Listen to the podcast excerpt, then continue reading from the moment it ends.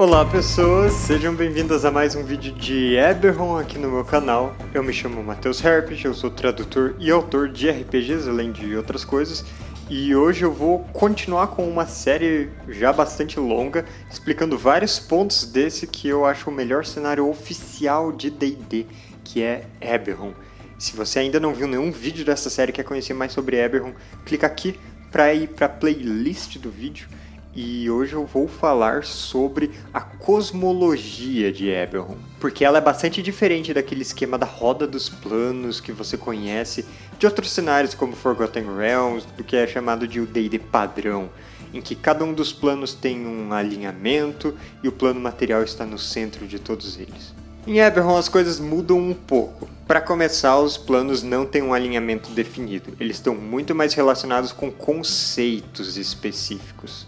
E eles abordam tanto o lado bom quanto o mal desses conceitos. Por exemplo, quando eu falar do plano da natureza, vocês vão ver que ele tem tanto o lado de forças destrutivas da natureza, como da vida exuberante, de todo o potencial que a natureza pode ter. Isso vale para a grande maioria dos planos. Vamos começar falando do plano material, que é chamado de Eberron por causa de uma das três dragões progenitoras, das quais eu falei no vídeo anterior dessa série, e se eu lembrar vou colocar para clicar no card aqui em cima também. Plano material é um mundo, um mundo como a Terra até. Ele tem seis continentes cercados por um vasto oceano, um oceano maior do que as porções de terra mesmo, e tem um submundo bastante amplo que é quase considerado um outro plano, um outro mundo, ele é chamado de Kyber.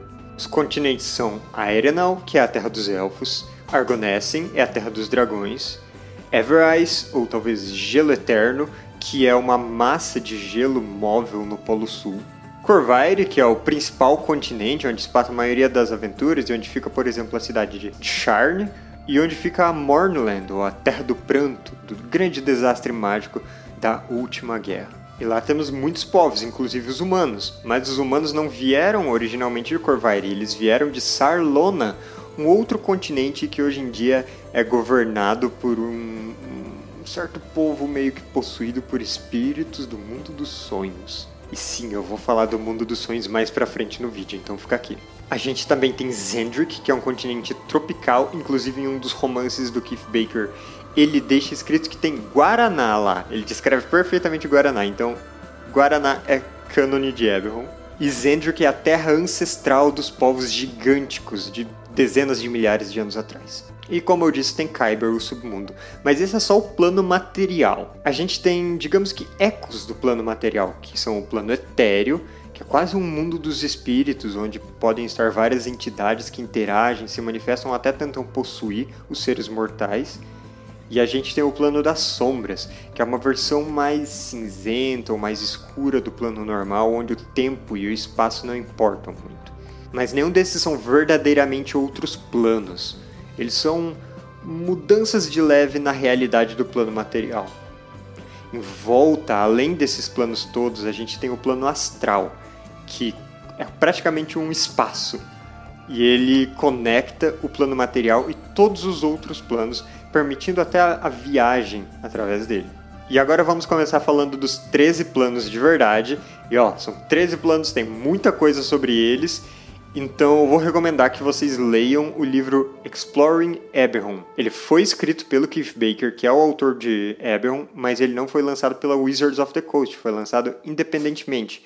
Então, o Keith ele teve muita possibilidade de escrever coisas novas e que ele realmente queria abordar em Eberron. É um livro muito, muito bacana. Mas vamos lá, em ordem alfabética. Primeiro plano se chama Danvi, com dois As, e ele é, tem o subtítulo de Ordem Perfeita. Esse é o plano da lei, da harmonia, da disciplina, de mecanismos de uma máquina funcionando de maneira precisa.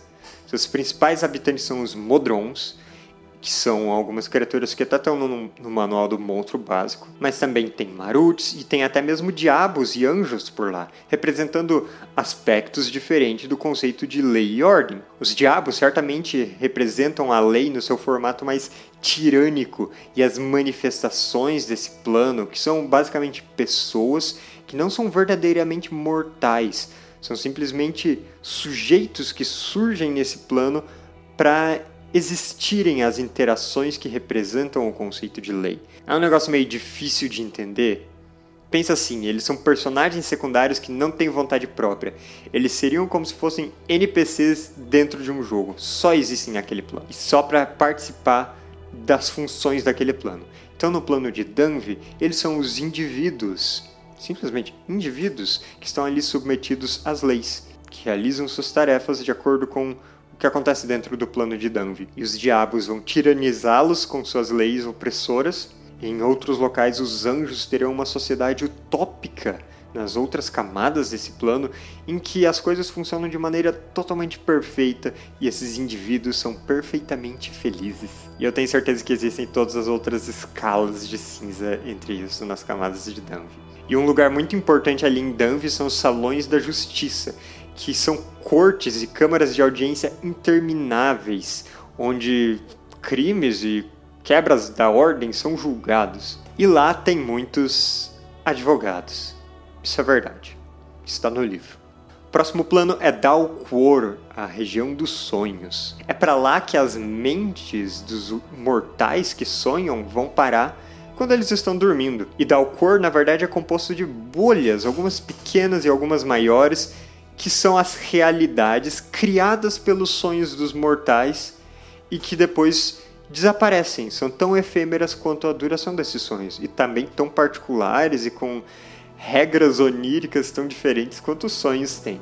Dalcor é o único plano que você não consegue acessar nem com magia de mais alto nível, só por alguns artefatos muito impressionantes perdidos pelo mundo.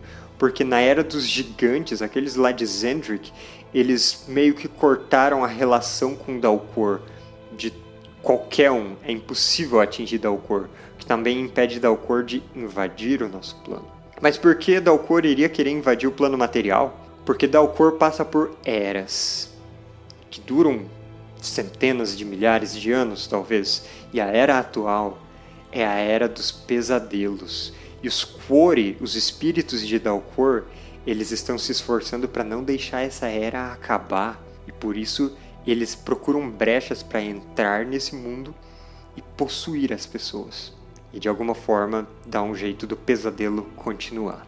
O plano seguinte é Dolur, com dois R's e um H no final. As coisas são escritas de um jeito estranho em Eberron. Esse é o Reino dos Mortos. É um plano que é basicamente um infinito sistema de cavernas de rocha cinzenta, sem graça, ele não tem muita variação. Tem umas névoas, umas coisas meio escuras, mas nada muito além disso. É lá que as almas dos mortais vão parar quando eles morrem. E assim que elas chegam, elas começam a se deteriorar, perdendo memórias. Até que eventualmente essas almas chegam em um fim em que elas são simplesmente cascas vazias, então desaparecem. E ninguém sabe de fato para onde vão as almas a partir de Dolor, mas cada uma das religiões tem a sua própria hipótese. É de Dolur que as almas são tiradas quando alguém lança uma magia de ressurreição, e é de lá que às vezes vem alguns Maruts, que são entidades de Dolur que querem garantir que o ciclo de morte e perda das almas, o desvanecimento continue. E às vezes quando alguém ressuscita uma pessoa, os Dolur, uh, os Maruts de Dolur vão para, levar essa alma de volta. E existem muitas histórias de mortais que vão pro plano dos mortos para trazer gente de lá, né? Encontrar alguma alma perdida. Então, quando os mortais vão para lá, eles começam instantaneamente a sofrer do ennui, que pode ser traduzido como apatia. Mecanicamente funciona igual às regras de exaustão. Isso está no Exploring Eberron mais explicado. Mas é basicamente uma perda da força vital e da força de vontade, que quando chega no seu último nível faz a pessoa perecer em Dolur e ficar por lá como uma casca vazia também. Depois de Dolur temos Fernia, o Mar de Fogo, e esse plano incorpora tudo relacionado ao fogo, não só realmente coisas queimando. Lembrem-se de que os planos de Eberron são relacionados aos conceitos, todos os aspectos desse conceito. Então, em Fernia, você vai sim ver, por exemplo, um mar de fogo de lava e fortalezas dos ifrites com serviçais salamandras e forjas de coisas fantásticas. Mas Fernia também trata de paixões incandescentes e de uma fogueira que te esquenta para te proteger de uma noite fria, e também dos trabalhos industriosos das forjas dos Azers. Então, Fernia não é simplesmente sobre o calor físico. Depois de Fernia, a gente tem Irian, o Dia Eterno, que é o plano da luz, da esperança e da vida. Essa é a fonte de toda energia positiva ou radiante de feitiços que iluminam ou que curam. E o local é habitado por que são chamados de fagulhas, que são as manifestações de lá que assumem formas de pessoas e animais que habitam os fabulosos jardins ou a cidade amarantina em meio aos anjos e nas terras governadas ou criadas pelos celestiais chamados de os arquitetos. Então, Irion, energia positiva. É até difícil achar algum conceito ruim sobre Irion. Depois de lá, a gente tem Kitri, que é o caos fervilhante. E esse é o plano oposto a Danvi, que é o plano da ordem. Kitri é um lugar onde as coisas mudam o tempo todo. Não é um plano aleatório em que absolutamente tudo pode acontecer, mas é onde todas as mudanças acontecem e tudo é o mais variável que poderia ser. Talvez eles fiquem mais claros quando eu falar do último plano que é Zoriat, o chamado plano da loucura. Mas Kitri tem um centro que é um caos absoluto no mar de caos e tem as suas ilhas, as suas camadas organizadas em formas de ilhas nesse mar de caos e elas são regulares dentro de si. Elas têm seus habitantes, elas têm talvez sua geografia, seu formato, mas essas coisas mudam com uma certa a frequência, não com regularidade, porque nenhum tempo passa da mesma forma em Kitri. Mas sim uma ilha, em certo momento ela é um deserto com uma civilização de Slade, que são os principais habitantes dali, que é muito focada em buscar conhecimento e são pessoas educadas e sábias. Em outro momento aquilo tudo pode se transformar, e quase de uma hora para outra mesmo, em uma floresta tropical. E as criaturas, inclusive os Slade que moravam ali, Agora eles passam a ser, bom, uh, canibais nessa floresta e devorando uns aos outros todos os aventureiros que entrarem no caminho deles.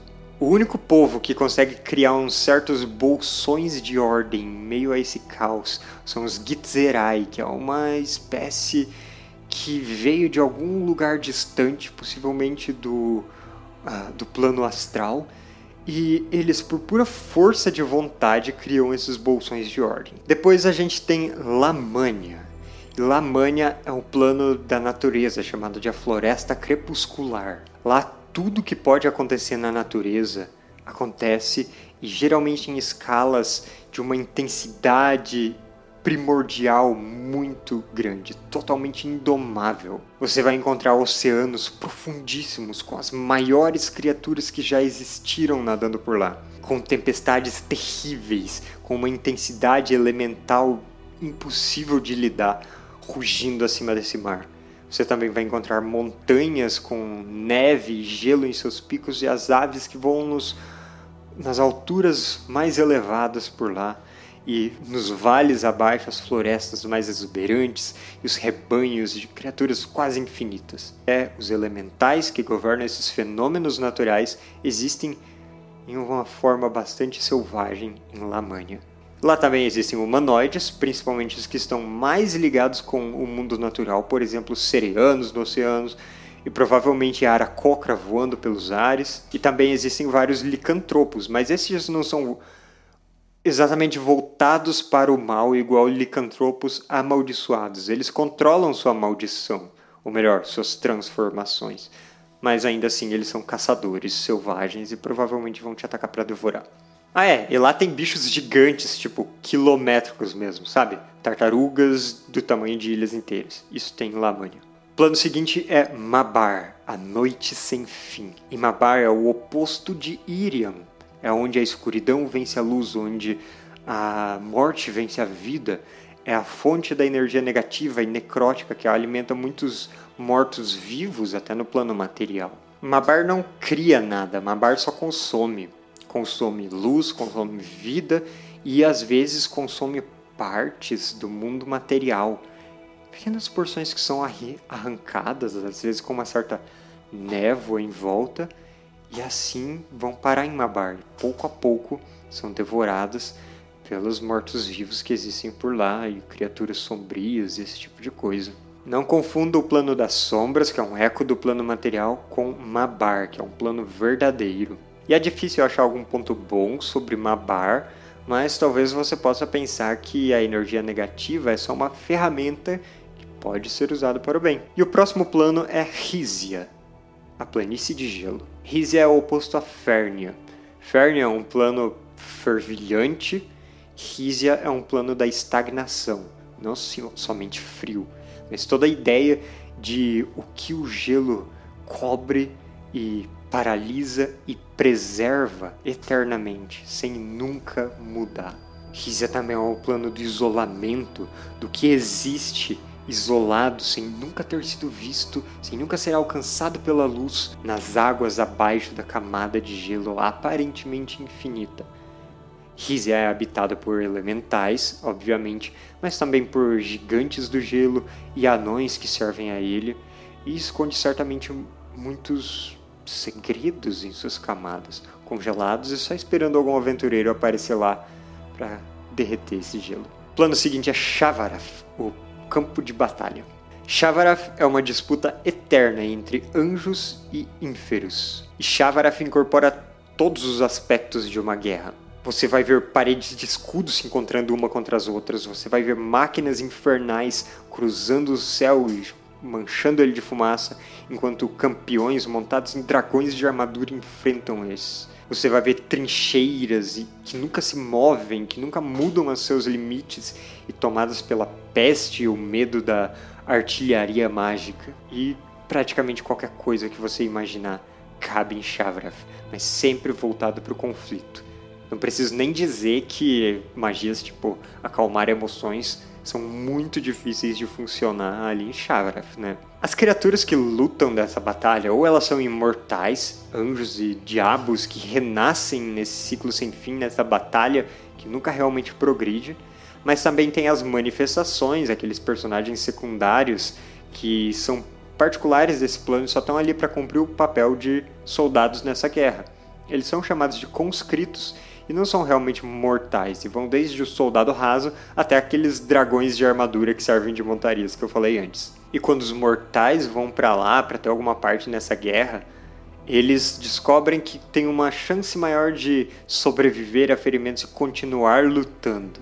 Isso também é uma regra legal que está lá no Exploring Eberron. Antepenúltimo plano é Cirânia, o céu azul. Cirânia é chamado de plano da paz e é o oposto a Shavara. Cirânia é basicamente um céu infinito por todos os lados, cima, embaixo, e talvez isso nem faça muito sentido. Tem torres e cidades e fortalezas voadoras flutuando no ar e todas as pessoas por lá descobrem que conseguem voar. Não tem nenhum sol ou nuvem atrapalhando a visão no céu. E Cirânia incorpora todo o conceito de paz, então é difícil você atacar pessoas lá, e as coisas que florescem com essa paz. Em Cirânia vamos ser bibliotecas que acumulam conhecimento sem precisar se preocupar com isso ser destruído. Tem praças onde ocorrem debates públicos de ideias livremente. E tem um mercado imensurável onde seres de todos os planos vêm para fazer trocas com a certeza de que não vão ser atacados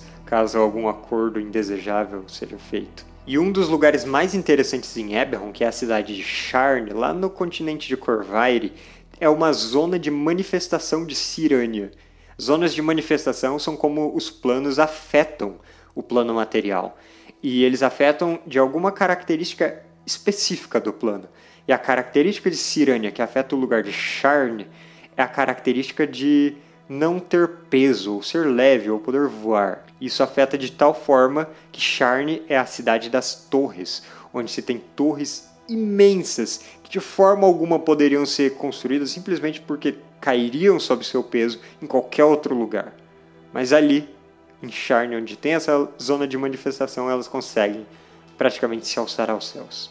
Penúltimo dos planos é Telanes, a corte feérica. E esse é o plano dos contos de fadas.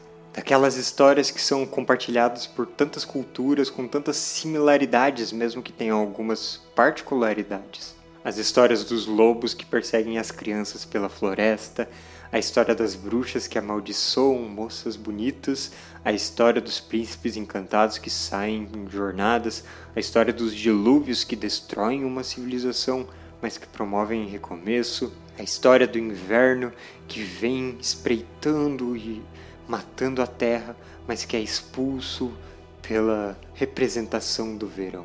Todas essas histórias têm uma manifestação ou uma presença em Telanes. E o lugar todo segue uma lógica de histórias. As manifestações personalizadas de Telanes, elas são basicamente personagens das histórias. São seres que estão ali que só existem para cumprir seus papéis na história. O lenhador que está ali só para eventualmente abrir a barriga do lobo da Chapeuzinho Vermelho e que precisaria de muito convencimento por parte de qualquer mortal visitante para eventualmente desviar do seu caminho da história. E governando sobre essas regiões fantásticas onde ocorrem tantas histórias em uma mesma temática, a gente tem as arquifadas e toda a sua corte de fadas menores, inclusive criaturas mortais, como por exemplo os Eladrin e outros tipos de elfos com uma ligação muito grande com Telanes. Então esse é o lugar para você, como narrador, usar toda a sua criatividade e fazer histórias realmente fantásticas. E por último, a gente tem Zoriat, que é o plano da loucura, ou talvez o plano das revelações. Zoriat é um dos lugares mais interessantes que tem.